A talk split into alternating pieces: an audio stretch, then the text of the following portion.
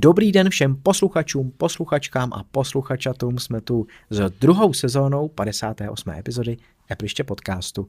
A za mikrofonem slyšíte mě, Tomáše Svobodu. A mě, Petra Škutu. Jsme tu ve dvojici. Musím říct, že už máme odmluveno skoro 50 minut. Takže pokud jste našimi podporovateli, tak to víte. Pokud nejste, tak se jimi staňte. A můžete poslouchat spoustu dalšího obsahu kolem. Každopádně, my v sestříhané verzi, v té hlavní, tak máme spoustu komentářů, máme 2 témata a máme 2 tipy. Takže i tak toho bude celkem dost.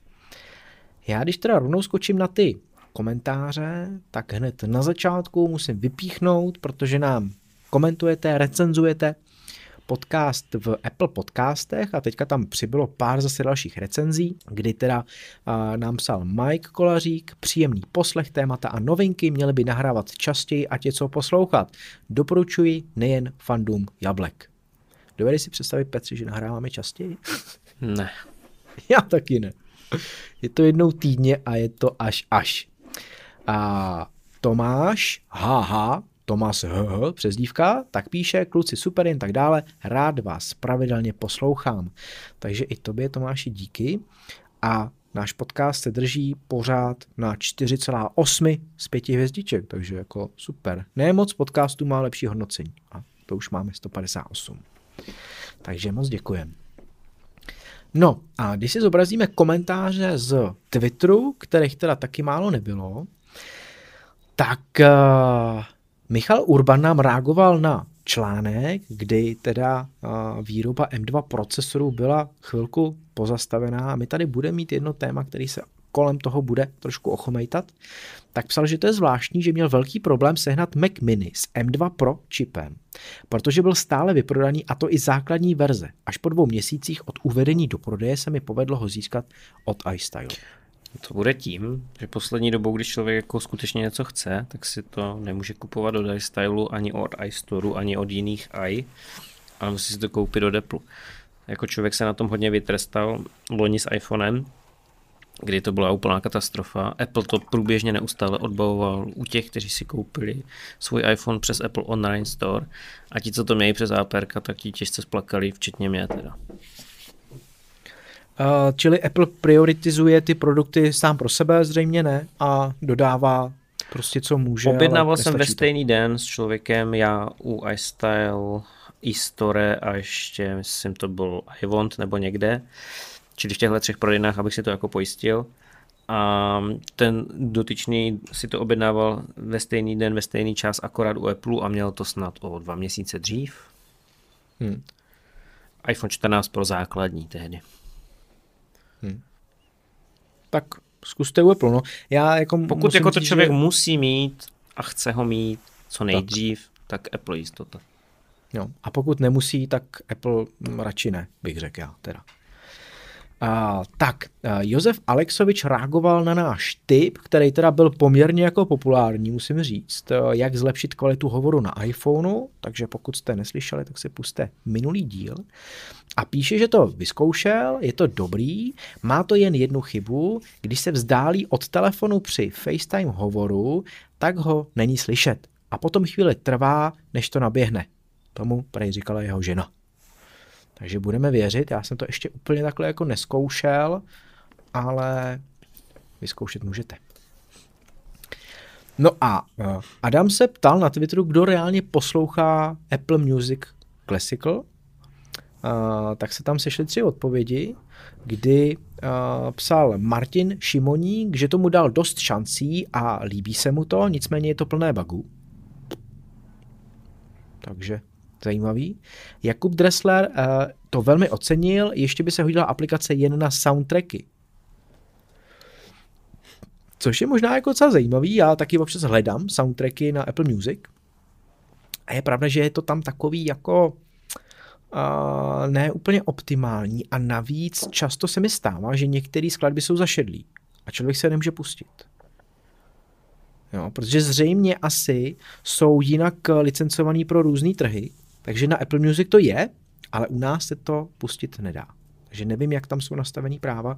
Stává se ti to často, Petře, že něco ti pustit nejde, že to máš zašedlý v Apple Music? Zas tak často Apple Music nepoužívám, aby se mi to stalo asi. No, ale u těch soundtracků mi přijde, že to je jako dost častý, že tam to takhle je. Jo, to vlastně musím říct teďka, co jsem si hledal k novému Top Gunu soundtrack, tak je tam celý album, ale asi jenom 2 skladby jako šly pustit. Jinak dalších asi 15 bylo zašedlejch, jo, tak je to takový trochu divný. A Jakub Blecha ještě psal, zatím spíš zkouším, ale vždycky se raději vracím k iPodu. Jako plus hodnotím informace o tom, co poslouchám a koho, ale minus je, že není aplikace na iPad a třeba když chci něco, co neznám, třeba 20 nejlepších světových oper, tak to snadno nevyhledám.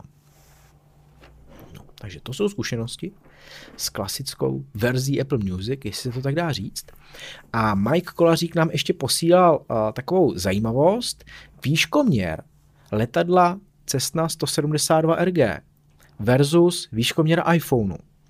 Já jsem na to reagoval, protože jsem to původně jako nedokázal odečíst z budíků toho letadla, jo, protože jsem nikdy neseděl teda v takhle malém letadle a nekoukal na budíky.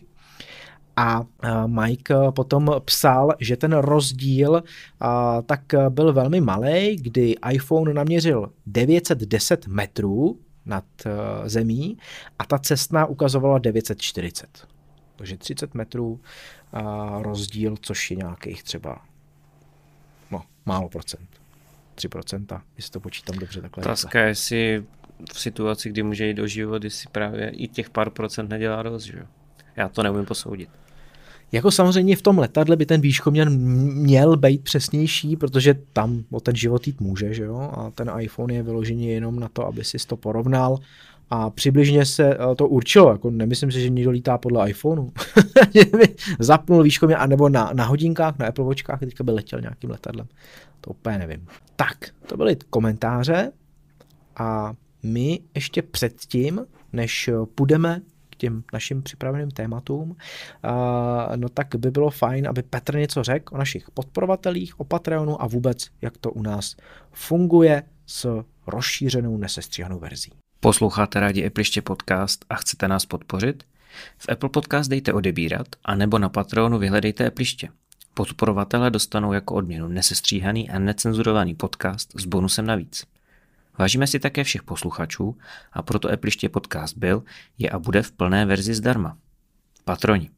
Ale Slabý, Jan Vančura, Kamil Procházka, Luděk, Miroslav Netolický, Ondřej Rajnet, Tomáš Kočí, Vláďa Štíbr, Ctira Dobrovský, Jaroslav Hubička, Lukáš Toman, Martin Krkavec, Pavel Vavrinek, Roman Tomas Sedlar, Vlastislav Došek, Zdeněk Vízek, Šimon, Jakub Král, Marcel, Ondřej Matoušek, Petr Olša, Petr Imeš. Děkujeme.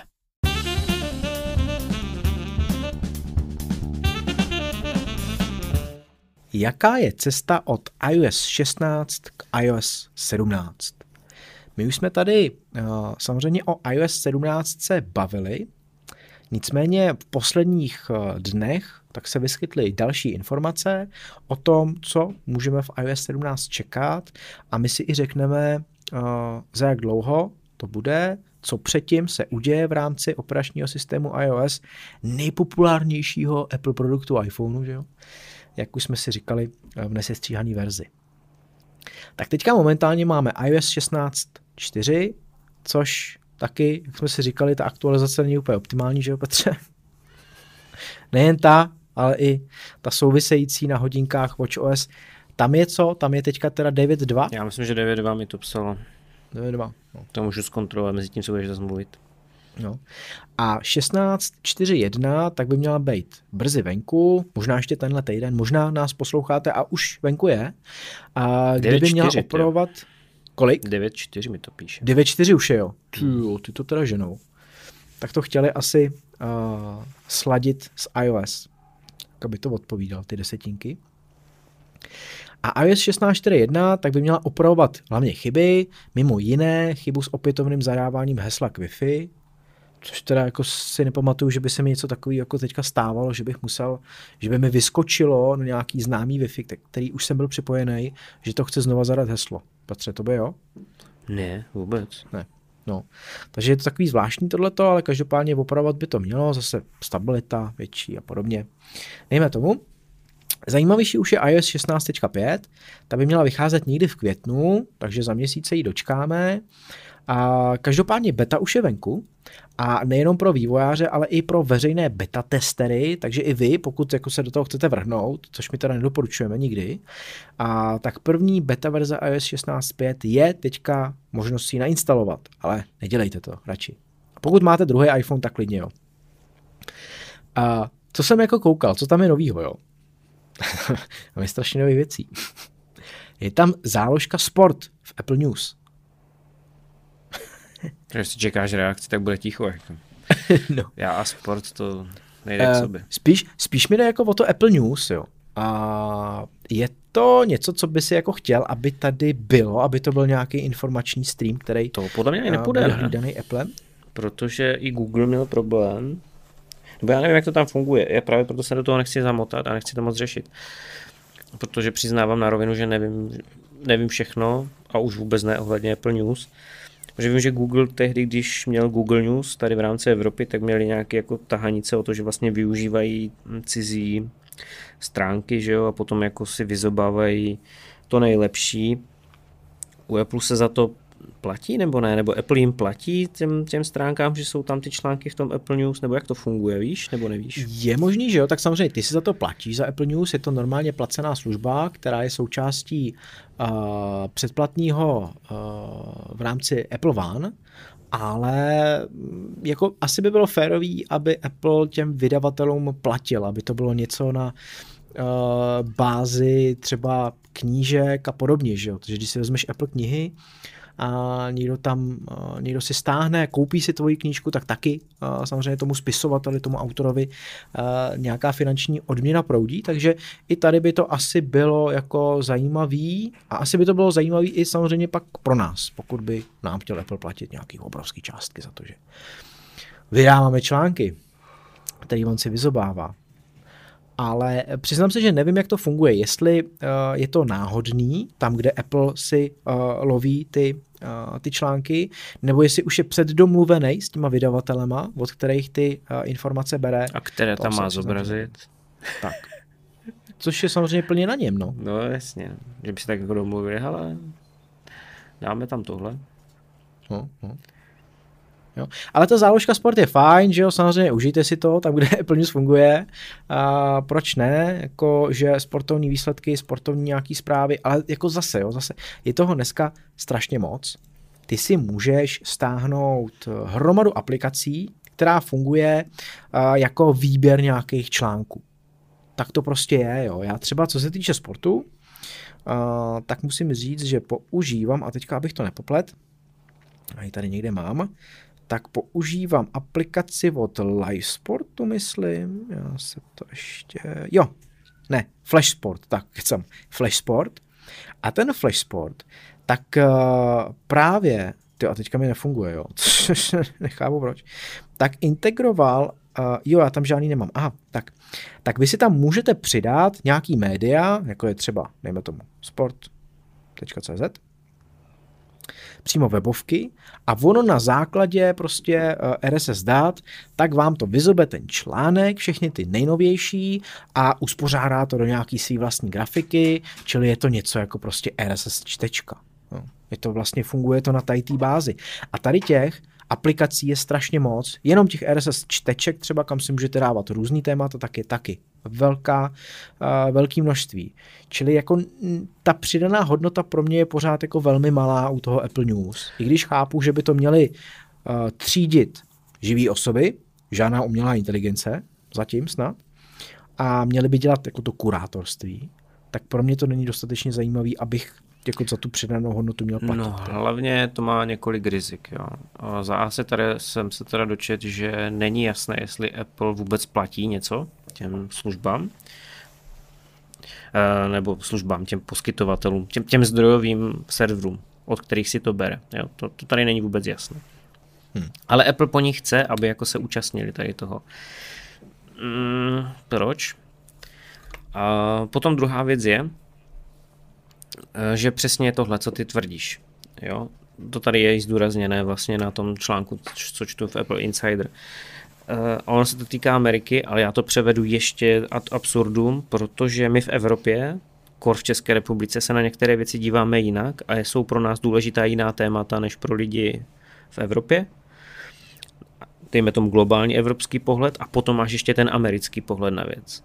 Ale pokud ti kurátoři by nebyli lokální, čili by nebyli, dejme tomu, aspoň evropští, čeští asi, jako to nevím, i když by to byly české zpravodajské, tak teoreticky by tam měl být někdo, kdo tomu jako rozumí kontextu jako České republiky a bude vybírat zprávy, které jsou důležité pro Českou republiku, třeba, že se tu po 150. řeší stavební zákon nebo něco takového. A tam je to jako ten bias, že máš vždycky bias, protože ono se to děje i u těch sociálních sítí, děje se to všude, kde je nějaký lidský zásah, ostatně i umělá inteligence se jako ořezává na základě nějakých lidských jako preferencí, o tomhle mluvit budeš a o tomhle nebudeš. A to je vždycky riziko podle mě toho, když tam je nějaký lidský kurátor, že ti to tak jako trošku upřednostní ten světonázor nějakým směrem. Ano, může ti zkreslovat ten pohled na věc, který vlastně to stejný dělají média, že jo? Takže ty, když si vybereš nějaký zpravodajský server, tak ten bude určitým jako dodržovat nějaký směr, bude inklinovat k nějakému směru, kdy jiný zpravodajský server zase to vidí trochu jinak. No, jako když si vezmeš ještě ty dezinformační, tak to je úplně extrém. Takže těch možností, jak na to nahlížet, je spousta. Ta svoboda v tom, že si člověk používá nějakou RSS čtečku, nějakou aplikaci a vyzobává si tam, co je pro něj zajímavý, je pro mě zajímavější, než aby mi to vyzobával přímo Apple. Na druhou stranu věřím tomu, že v Americe to lidi preferují, případně v Británii, protože jsme líní všichni. Nechceš se tomu věnovat, nechceš tomu věnovat ten čas. A když ti to někdo takhle naservíruje a bude to ta hodná korporace jménem Apple, tak budeš věřit, že to bude vždycky super.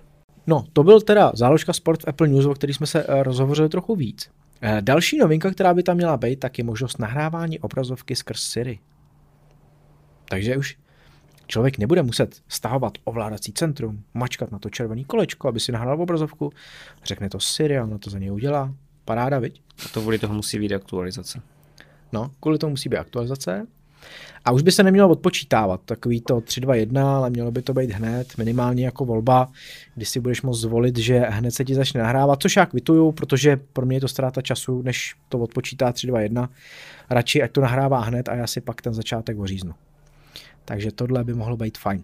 A pak to jsem dohledal a potom se jako úplně jako nemluví, ani se jako nikde nepíše, akorát Apple to uvádí přímo v informacích ohledně té iOS 16.5 první beta verze, tak ta má možnost, že půjde sdílet správcovství v aplikaci Domácnost, aby někdo jiný mohl přidávat doplňky s podporou Matter.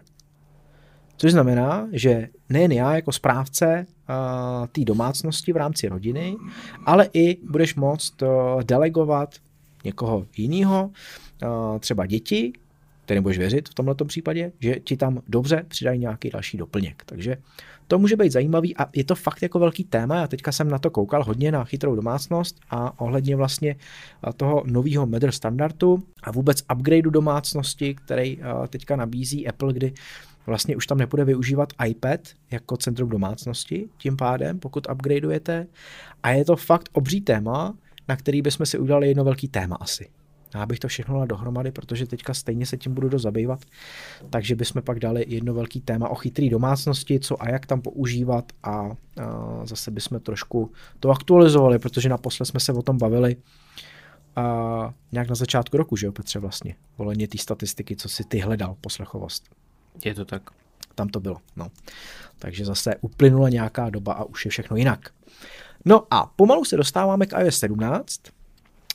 Ale k té domácnosti jenom chci říct jednu věc. Jo. No. Mně by stačilo, kdyby jako fungovalo 100% přidávání členů, protože my jsme se švagrem v Apple Family, nebo jak to říct, v rodinném sdílení, přijel k nám, aby nám pomáhalo hlídat s malým, zatímco já jsem musel vyřizovat nějaké blbosti, takže to bylo s manželkou.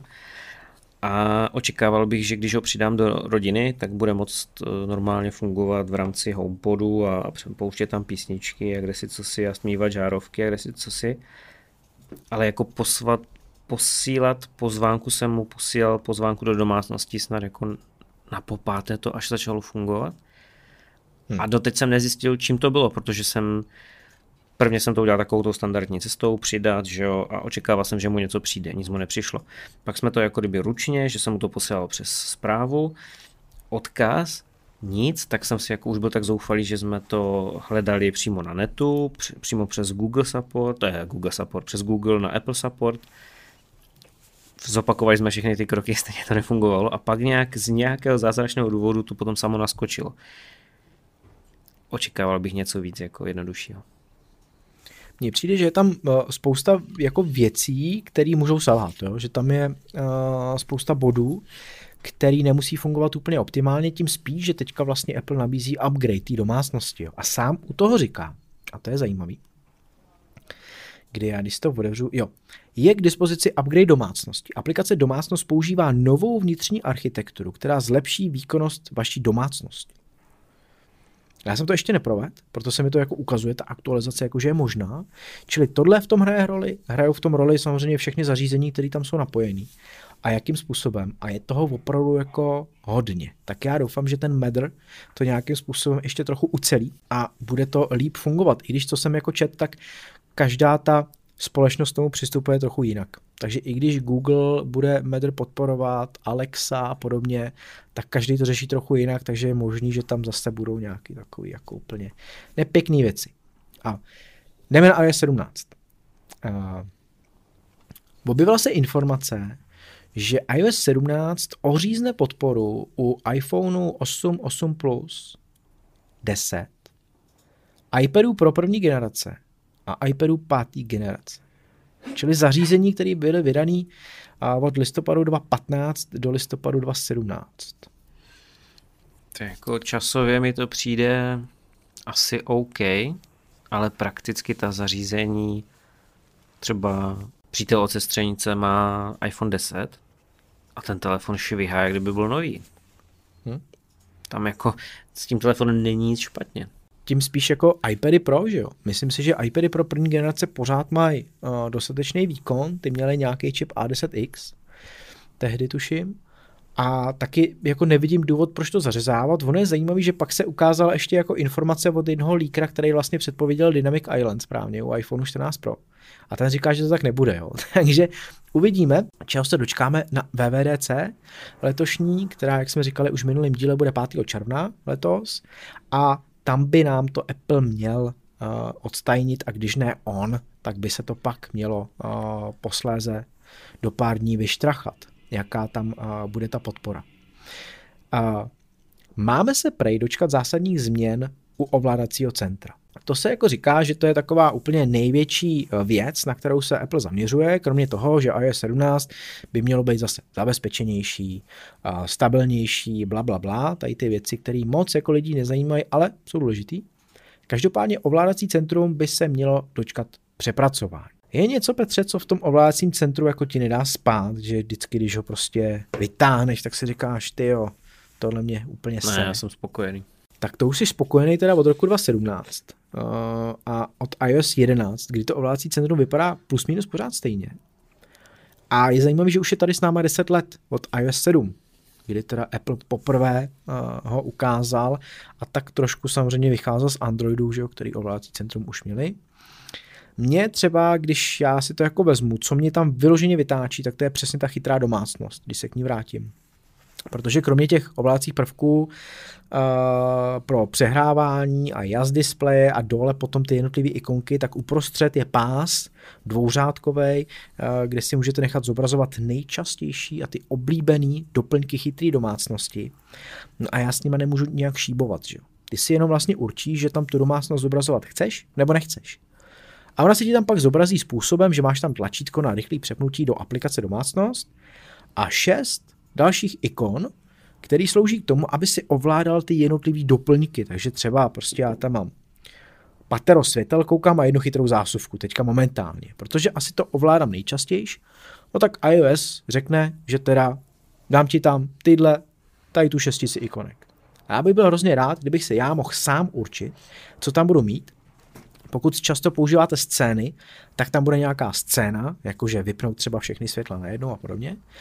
A já sám jako rád bych si to určil a třeba bych si úplně vyházel ty ikonky, co jsou dole. Jo? To znamená takový to jako rychlý přepnutí svítilny a nevím čeho všeho, který vlastně skoro nepoužívám. A místo toho bych si tam dal prostě pásy dalších ikon a mohl bych jich tam mít, koukám, 2, 4, 6, 8, 10, 12, 6, 18, klidně 20 ikon chytrý domácnosti. A takhle bych to jako rád používal. Tak doufám, že tady k tomu rozšíření dojde, ale říká se, že to bude úplně přepracované. I co se týče designu. Tak je potřeba to měnit, ať se máme co učit pořád okolo. No. A už je to dlouho. Už je to dlouhou dobu. Už je to tady s náma 6 let a už je to k nevydržení. Takže uvidíme, jak to všechno dopadne 5. června v 7 hodin večer našeho času. A my budeme určitě u toho, budeme dělat nějaký živej komentovaný přenos, takže se těšte, minimálně na YouTube ho uvidíte v živém streamu a budeme si k tomu říkat, jestli je to dobrý, co Apple představil, nebo to dobrý není. A samozřejmě nejvíc jsme zvědaví na ten headset, že jo? Jestli teda jako bude nebo nebude. A bude v něm iOS 17 třeba.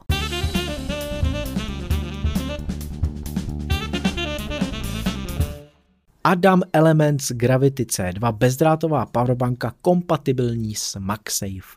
Tak zní celý název produktu, který nám zapůjčila společnost RTA. Na jejich webu rta.cz se můžete mrknout nejen tady na to příslušenství, ale i na hromadu dalších. Mají tam zajímavé věci, které jinde ani moc nenajdete. Takže doporučuji mrknout. A tady ta bezdrátová powerbanka s MagSafe tak je fakt zajímavá. Nejen tím, že má na zadní straně napsáno Adam a má tam takovej obličej, který Adamovi opravdu je podobný, jo? Takže kdyby tady byl, tak si myslím, že to může potvrdit. Každopádně mě překvapilo, jak je malá, lehká a z příjemného materiálu. Ač má 10 000 mAh baterii v sobě, tak fakt je to jako daleko lehčí než powerbanky, které jsme tady měli dřív, od Mophie třeba, tak ty jsou takový fakt jako macatější, tlustší, řekněme, že jsou asi i z jiného materiálu, z nějakého vyloženě kovu. Tohleto Adam Elements bude plast. A je to fakt lehoučký, což je jako jedna z největších devíz tady toho produktu. Jak jsem říkal, tak je MagSafe kompatibilní, takže na přední straně máte velký magnetický kruh a pod ním máte ještě takovou čárečku, která udělá to, že vám hezky zarovná ten telefon, když ho tam položíte. Bacha ale na větší kryty. Já na iPhoneu 14 Pro teďka tak mám průhledný kryt a je trošku macatější a malinko jako mi to dělá neplechu, co se týče kraje fotoaparátu. No, takže já když to dávám rovně na ten telefon, tak to nedrží tak úplně moc a když to tam nedám svisle, ale vodorovně, tak mi to zacvakne daleko líp, protože hrana těch fotoaparátů, respektive to pouzdro už tam tolik nezavází. Kromě toho, že to takovýmhle způsobem nabíjí iPhone, tak to i může nabíjet samozřejmě AirPody, může to nabíjet i jakýkoliv zařízení, který je kompatibilní s bezdrátovým nabíjením, QI, ši, jinak řečeno. A vzadu tak to má, když takhle vyklapnu, to slyšíte, tak to má takovou pacičku a slouží to i jako stojánek, takže když tu pacičku já vyklopím, tak to krásně můžu postavit, je to zhruba v úhlu 45 stupňů a když se na to dáte ten telefon, tak můžete koukat na nějaký video, seriál, sportovní přenos, cokoliv, aniž byste ten telefon museli držet neustále v nějaký takovýhle poloze. Ve spodní části tak jsou LED diody, taková klasika. Bílé LED diody signalizují, jak je nabitá ta powerbanka. Vedle ale tak je ještě zelená LED dioda. Ta značí, že když tu powerbanku zapnete jediným tlačítkem, který na ní je, tak značí, že se skutečně dobře zapla, že je připravená na nabíjení a pokud svítí modře, tak nabíjí. V momentě, kdyby blikala tady ta dioda, ta barevná, tak to znamená, že jste položili na tu powerbanku něco, co se nabíjet úplně nedá bezdrátově. A ona to pozná. Jinak ve spod jsou ještě dva další porty. USB-C, to je oboustranný, takže může nabít jak tu powerbanku, tak z powerbanky můžete nabít jakýkoliv zařízení, který USB-C port má. A pak je tam hranatá klasika USB-A, takže pokud máte nějaký starší kabely, tak i tím můžete disponovat a nabíjet. nabíjí až 2 zařízení současně. Jo? To je docela zajímavý. Člověk by řekl, že nabíje až 3 současně, kdy bezdrátově nebo přes MagSafe, telefon a přes ty porty další 2 zařízení, ale pokud připojíte třetí, tak ty 2 původní se odpojí a to třetí se nabíjí samostatně. Takže je nutný mít na paměti, že maximálně opravdu ty 2. Jinak na hraně ještě to má 2 zdířky na provlečení poutka, takže můžete i nosit powerbanku na poutku. USB-C dodává 20 W, USB-A 18 W a MagSafe 7,5 W. Jinak bezdrát, kompatibilní zařízení až 15 W. Cena tady té srandy 1499 korun, což si myslím, že je úplně super cena na to, co to má, jak je to malý, co to poskytuje, naprosto odpovídající.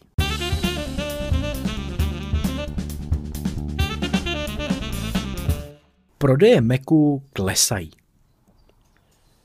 Je to překvapivý nebo ne? Takhle úplně jako z fleku, Petře. No, že pro mě třeba překvapivé. No, já bych čekal, že budou stagnovat, dejme to. Já, jako pro mě to překvapivý není, protože přesně si říkám, že těch možností kolem je opravdu hodně. A ani to jako neberu vlastně na Macy, ale spíš celkově na počítače, ať už přenosný, anebo desktopy. Tak obecně, když bych to měl vzít, tak sám jako bych si říkal, aniž bych se koukal na jakýkoliv data, že asi prodeje budou klesat, protože máme tady tablety, ať samozřejmě se úplně neuchytily, telefony se stále větší úlopříčkou, skládačky a další možnosti, jak pracovat, aniž bych musel prostě dělat vyloženě na počítači, což já si pořád nedokážu představit, že bych neměl MacBook prostě, a dělal bych to třeba na tabletu nebo nějaký skládačce, nedokážu, ale myslím, že čím dál tím víc lidí, kteří asi už to klidně i budou preferovat a proto klesají prodeje Macu. A možná další jako věc je zase saturace toho trhu, že těch Maců a celkově počítačů kolem nás už je poměrně jako dost.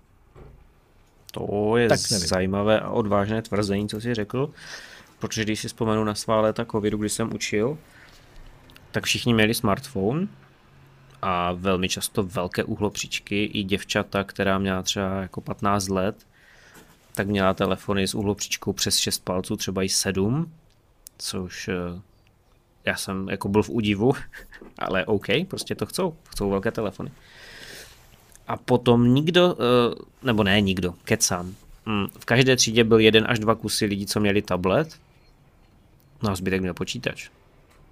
Jo, ale primárně jejich životní zařízení, nebo jak bych to nazval, jejich mozek, takže úplně kromě těch 2 jedinců, kteří ten tablet měli a dejme tomu na něm co dělají, takhle většina, téměř všichni, používají na téměř všechno smartphone a když musí dělat tu v vozovkách těžkou práci, čili něco, co není prezentace, nebo nějaké mastění nějakého dokumentu, protože i tohle zvládají na telefonech, ale už musí třeba stříhat nějaké video nebo něco, ačkoliv by to na tom smartphonu asi jako šlo, ale úplně na tom neuděláš celovečerní film. Možná, pokud nejsi sadomasochista, tak na to už používali počítač. Nebo když tam někteří kluci programovali, tak programovali normálně na počítači, nebo když dělali grafiku, tak to taky nedělali na telefonu, ale dělali to na počítači. Takže jako měli v domácnosti počítač. Neříkám, že oni měli osobní počítač, ale měli v domácnosti počítač.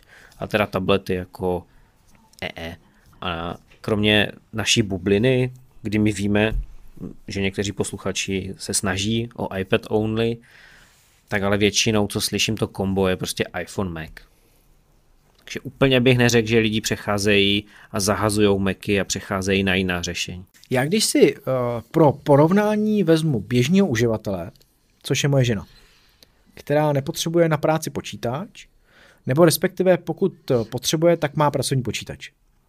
Ale jinak na veškeré jiné věci ho vlastně vůbec nepotřebuje. Má iPad, má iPhone, má hodinky, Apple Watchky, ale Maca jako... Já jsem jí kdysi nechával nějakýho éra, no, ale toho to už nemáme se o čem bavit, že jo? Protože jsi řekl, že na práci má pracovní počítač a to je to, co jsem mluvil, že jo? No. Takže prostě počítač je lopata a pak máš smartphone. A někdo má teda iPad, ale Mám data z APR, sice už starší, trošku starší, protože už jsem dlouho nebyl v kontaktu s těma lidma, ale ty iPady se jako moc neprodávají. Pokud nejde o vyloženě velké zakázky, kdy si nějaká škola objedná nebo nějaká firma, tak koncáci moc nekupují. No a to je vlastně další takový podtéma, kam se můžeme vrtnout. Jak to vypadá ve firmách? Protože ty klesající prodeje Macu samozřejmě by mohly zase nakopnout ty firmy, že jo? Pojďme si nejdřív říct nějaká čísla, než začneme tady nějakou hlubokou myšlenkovou cestu někam do nějakých tajů. Pojďme si říct, prodeje klesly o 5%, čili žádná jako katastrofa. V prvním čtvrtletí roku 2023 versus první čtvrtletí roku 2022. Prosím vás, pokud se nepletu, tak to jsou ty fiskální čtvrtletí, čili Apple to má posunuté o jedno čtvrtletí dozadu, čili to první čtvrtletí začalo už jako Vánoce loňského roku. Jo, jenom ať si to představíme. Čili to je to nejsilnější období. A tím pádem ty firmy se můžou dobře chlubit, že a v tom prvním čtvrtletí, fiskálním čtvrtletí jsme měli ty rekordní prodeje. No logicky, protože tam byly Vánoce. Jenomže Apple, všichni jsme čekali, že budou nové čipy, nové MacBooky už o Vánocích. Nakonec víme, že přišli v lednu, takže tam se ta sezona jaksi nestihla. Druhá věc je, že obecně stagnuje trh s počítači. No a třetí věc je, že Apple v lednu dle nějakých zdrojů interních kompletně zastavil objednávky čipů. Následně se to rozjelo, ale ta objednávka u TSMC, což je ten primární výrobce čipů pro Apple, ten exkluzivní, protože má ten nejlepší výrobní proces, jako jediný na světě, tak je razantně snížena. Není to v tom původním objemu ani zdaleka.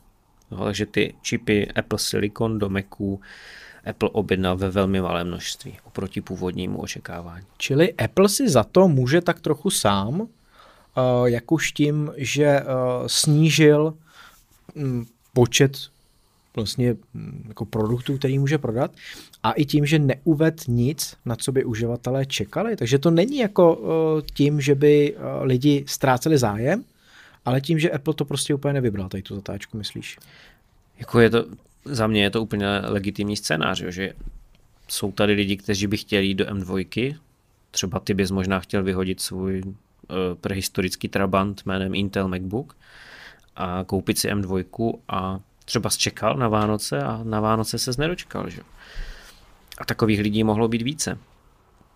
Protože samozřejmě první vlna velkých upgradeů přišla s M1, ale pochybuju, že tam naskakovali značením všichni, co si třeba koupili intelovský MacBook v roce 2019, že jo. Ti budou mít ten dojezd přece jenom trošku delší. M1 tu jsou s náma už skoro třetí rok, takže určitě dochází v tom, říká se, že počítače u Apple se aktualizují, nebo takhle, že uživatelé mění jednou za 5 až 6 let, takže by to akorát se dělo teďka na to vákuum, které vzniklo, že jo. Ale ti lidi čekali M2 stroje před Vánocema třeba, nebo na podzim, a ty nepřišli. Čím byl způsobený ten výpadek u TSMC? Víš to? Tam už přestali najednou vyrábět, tam to bylo nějak na 2 měsíce, že skoro 2 měsíce vlastně. To přesně nevím, protože oni nepatří pod pevninskou Čínu a mají tam své pravidla, takže kdybych řekl covid, tak kecám, protože mají jinou funkci, fungují tam jinak, takže netuším.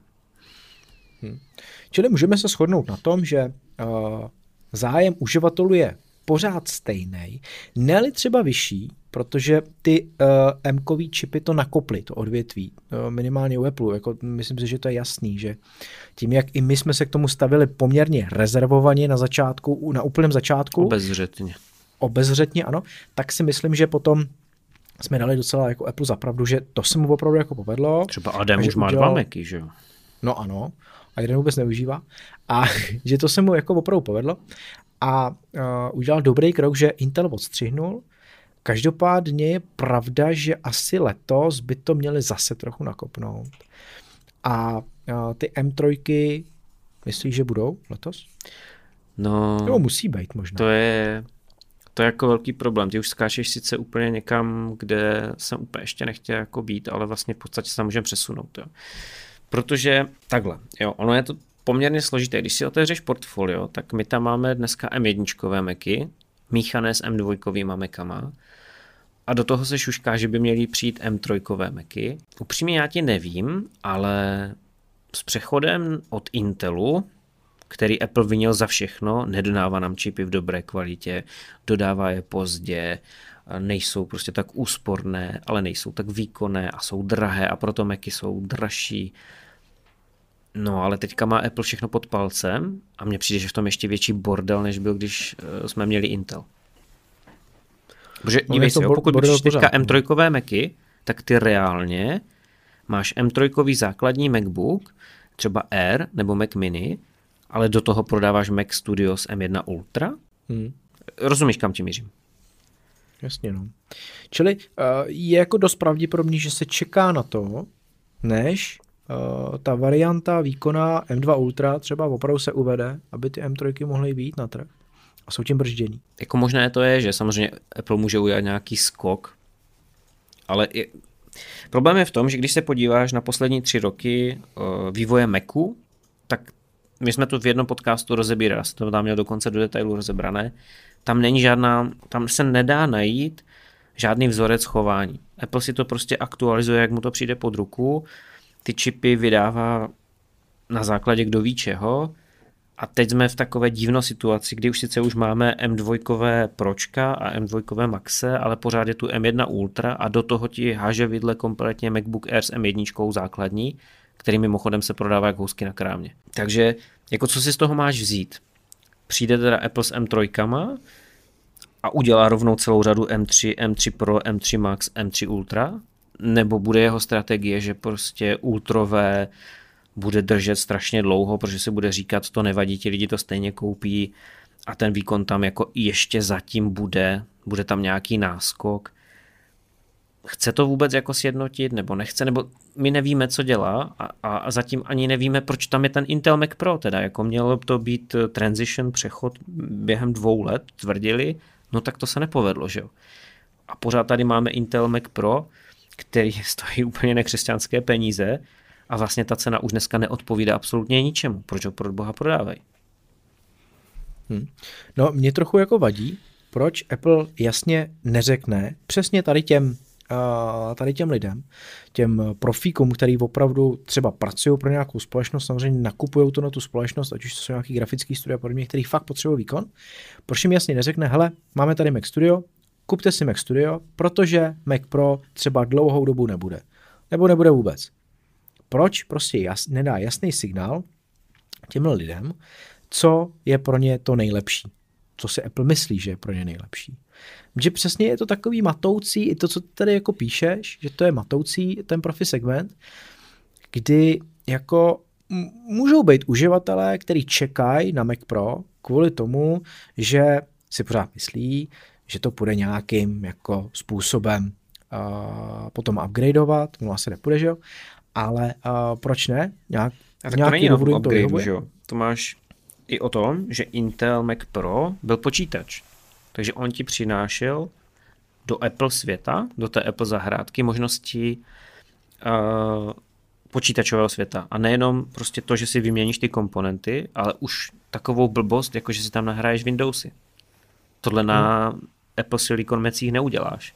Ty je můžeš sice virtualizovat, ale virtualizace není to, když máš ten systém na tom železe. Čili využíváš plný výkon ne přes nějakého pomocníka, ne přes virtualizaci. Víš, jako mně přijde, že tady vlastně nastala doba, kdy Apple řekl, máme vlastní čipy Apple Silicon, jsou super, jsou úplně jinde než ty čipy od Intelu a bum. A všichni se z toho posedli na zadek. Když ne na zadek, tak aspoň jako se jim podlomily kolena. Ale teďka je jako doba, kdy jako co, no tak M2 je o třeba 20% výkonnější. OK. M3 bude o další 20% výkonnější. Ale jako je to něco, co vůbec ty lidi bude jako zajímat? No, podle mě se to už jasně ukazuje, že je to nezajímá, protože to už tady zaznělo, že vlastně se prodává nejvíc MacBook Air M1, který Já ho začínám vídat všude kolem sebe, nevím, jak to je u vás v Praze třeba, ale jdu na kafe, jedu v tramvaji nebo prostě tady něco řeším. Nebo i švagr si ho ostatně koupil.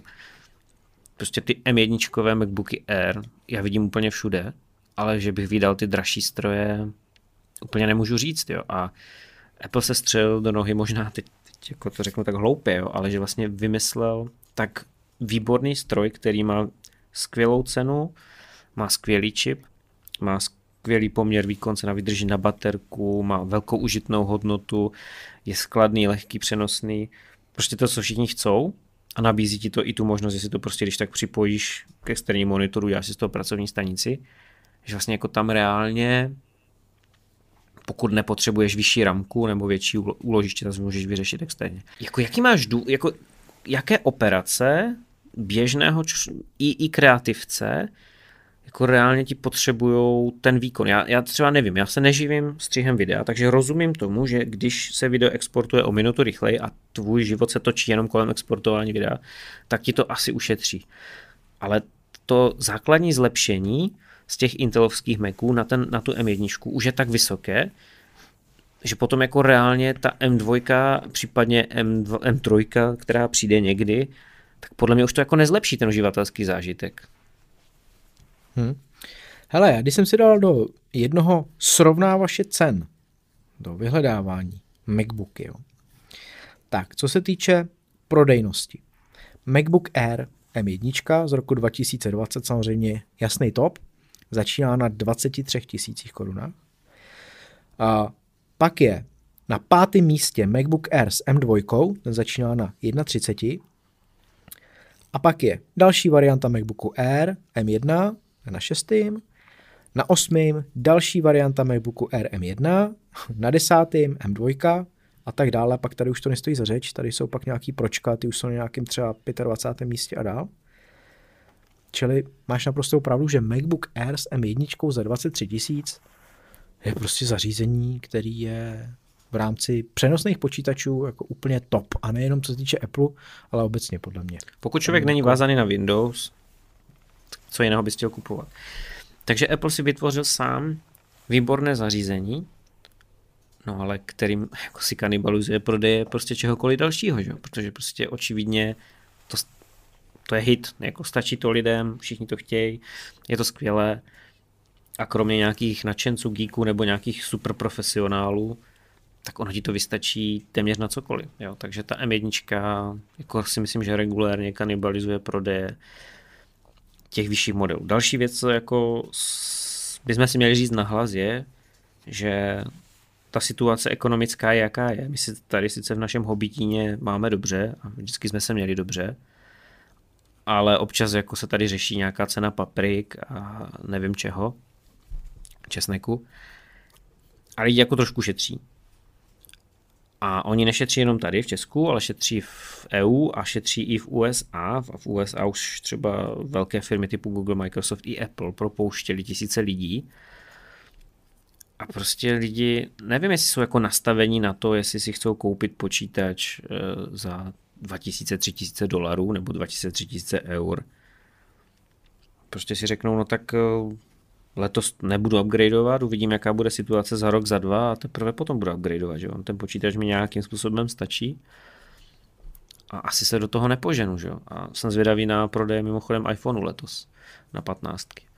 Myslím si, že pokud ta situace se nezlepší, neodejde, protože máme duben a jako furt je vysoká inflace i v Americe, já nevím, no. Tím spíš, že iPhone 15 vlastně, když teda rychle odbočíme, co by měli novýho nabídnout, budou mít Dynamic Island, tak jako mají 14 Pro, možná to bude mít jak 15 Pro, tak 15 řada.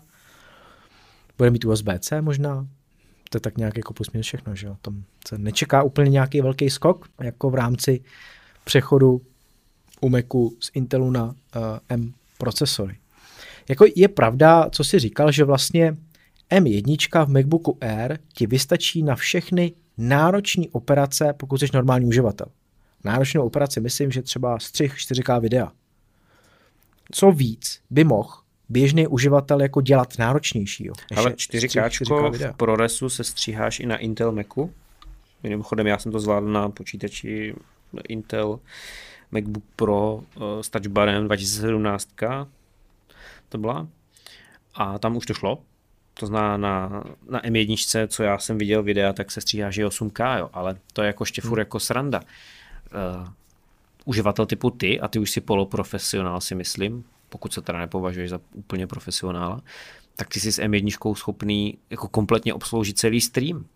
Jo, a to je celkem náročné, že jo, nastavit OBS, nastavit všechny ty datové proudy, do toho prostě přepínat nějaké scény, vkládat tam nějaká náhledy, videa, desi co si. U toho se ti Intel stroj uvaří, ale M1 základní M1 s 8 GB RAM tohle bez problému zvládne, takže ona obslouží i ten poloprofesionální segment. Jo, a to je to důležité. Je to pravda. No. My tady i co jsme vlastně debatovali s Martinem Doubkem, se kterým děláme ty živě komentované přenosy, tak on měl MacBooka Pro 16-palcovýho, toho posledního vlastně s Intelem. A když jsme to porovnávali s MacBookem Air s M1, tak oni vlastně, ta M1 byla v hodně ohledech před ním výkonnostně. A cenově, když si to vezmeš, tak on za toho MacBooka dal třeba 70-80 tisíc. Čili obrovský skok, kterým si myslím, že se Apple tak trochu jako předběhnul. No. A teďka na to opravdu doplácí. Na druhou stranu jsme se bavili o těch Windowsech a o tom Intel Mac Pro. To nabíhají na to, na co si řekl, že dneska těch variant je hodně. A ostatně i pro mě není problém sednout k tomu počítači z Windows 11 a pracovat na něm a mít k němu iPhone a koupit si ramku za rozumné peníze a SSDčko za rozumné peníze, což jako třeba ten profesionál asi řeší, protože příplatky u Appleu radši nebudu komentovat, protože bych neměl hezké slova. Kdyby to aspoň byly nějaké super kvalitní, nejrychlejší top komponenty na trhu. A to jsou úplně jako, jo, je to high-end, ale prostě za tu cenu do PCčka koupíš mnohem rychlejší SSDčka a mnohem rychlejší ramky. Prostě Apple tam jako na tom vydělává neskutečně. Ale druhá věc je, že pokud jako náhodou si potřeboval Windows k práci a přešel si na M2 Maca nebo M1 Maca, tak sice můžeš ho virtualizovat, dneska už i legálně, protože je to zpřístupněno. Můžeš virtualizovat celá legálně, neděláš nic nekalého, předtím to byla dost šedá zóna, protože si musel používat Insider Preview, která licenčně na tom nebyla dobře a Microsoft sice ti dovolil to aktivovat tu licenci, ale nebylo to úplně košer, tak dneska už to můžeš udělat úplně legálně, už to jako kdyby je OK schválené, ale to jsou ARMové Windowsy. Čili ty máš na ARM počítači MacBook, máš ARMový macOS, na to máš virtualizační software typu Parallels nebo třeba VMware, v tom si spustíš ARMové Windowsy a na těch ARMových Windowsech ale většina aplikací jako není. To znamená, ty když potřebuješ ty Windowsy, tak spouštíš většinou aplikace napsané pro Intel AMD, čili x86, pod ARMovýma Windowsama na ARMovém macOS. Takže ty se tam jako strašně střílíš do nohy a hodně lidí, co já jsem slyšel třeba, jako kteří potřebovali vyloženě Windowsy a mysleli si, že přijde aspoň bootcamp, tak se na to vykašlali a switchli třeba na PCčko. Věřím tomu, že dneska tenhle segment lidí je strašně malý, proto Apple to neřeší dodnes, ale jako jsou, že jo. Takže možná i jako kdyby Apple se vykrystalizuje v čistě Apple platformu, už tam nebude ta možnost bootcampu asi nikdy, a prostě tyhle lidi jako hodil přes palubu. Na druhou stranu, já tady podepíšu všechno, co jsme řekli o tom, jak je to výkonné, jak je to skvělé, jaké jsou to super zařízení, ale když se podíváš do té zahrádky typu PC, tak tam nějaké armovské počítače jsou, ale na druhou stranu on ten Intel a AMD nespí a ty výrobní procesy taky zlepšujou a ty notebooky jsou taky dobré. Jo, takže jako nějaká extrémní revoluce celopočítačová se nekonala. Apple si udělal vlastní revoluci ve vlastní zahrádce. Vybral si ty obrovské prodeje s příchodem těch M1 a dost možná teď už pojede takový jako setrvačník, jako je vždycky. Ty jsi tady mluvil o možnosti Windowsu na Macu. Proč teda chtít aktualizovat Mac Pro? Je tam ještě nějaký jako další důvod, než kromě toho, že si to pojede v rámci třeba Intel procesoru, a to jako asi těžko, že jo. Tak k čemu chtít vlastně Mac Pro, když máme Mac Studio? Nezařízne to Apple úplně? Já bych to zaříznul být Applem. protože tak, jak jsou ty M-kové čipy, ty Apple Silicon čipy postavené, tak tam ta modularita je víceméně žádná. Čili to je přesně, jako, co jsem říkal, proč to ten Apple neřekne na začátku těm profíkům, aby teda oni věděli a uměli se zařídit a věděli, že Mac Studio je jediný stroj pro ně, který budou prostě chtít, že jo. Protože mně to přijde takový trochu jako nefér, že hele, možná bude Mac Pro, možná nebude, pořád se o tom spekuluje, jestli teda ho vezmou a dají do něj nějakou M2 Ultra nebo něco. To takový divný přešlapování. No, máme ještě něco k tomu, Petře? Ne, já bych to uzavřel tím, že pokud chcete MacBooka a celou dobu váháte, kupte si M1 Aira a budete spokojení. Samozřejmě byste měli nějakou možnost slevičky na 16 GB RAM, tak osobně to doporučuji spíš než tu 8. Na druhou stranu znám plno lidí, kteří jsou spokojení naprosto s 8, takže asi OK. Pokud máte choutky na něco vyššího a máte na to prostředky, hurá ho, Apple Silicon super. Pokud potřebujete Windows, tak máte těžký život a nezávidím vám to. Tak Mac Pro, tak Maca Pro. Za 160 a vejš.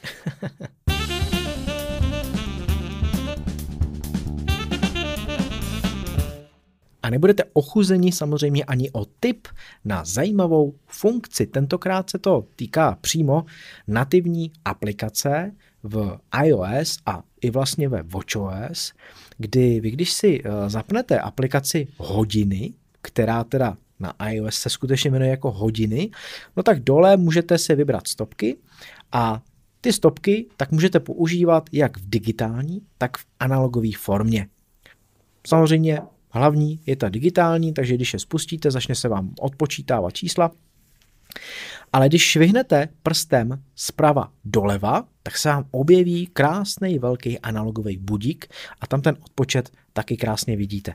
No a pokud používáte Apple Watch, tak tam těch možností je dokonce ještě víc. Takže když si najdete aplikaci stopky, tam je to skutečně jako aplikace stopky, ne jako hodiny, tak máte možnost si vybrat mezi ručičkovýma, digitálníma, grafem a hybridní možností.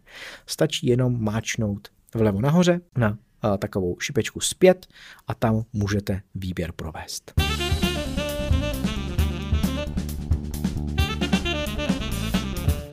My vám děkujeme za to, že jste nás doposlouchali až sem, vážíme si toho a jak už jsme říkali, pokud přidáte nějakou pěknou recenzi, určitě se zlobit nebudeme. Jinak ty recenze můžete přidávat a vidět v Apple podcastech, v Google podcastech, Spotify, můžete nám napsat taky něco na náš web appliště.cz a nebo nás poslouchat prostřednictvím aplikací, jako jsou Lekton nebo YouRadio. Tak jo, těšíme se na vás zase příště za týden. Mějte se krásně. Ahoj. Čau, čau.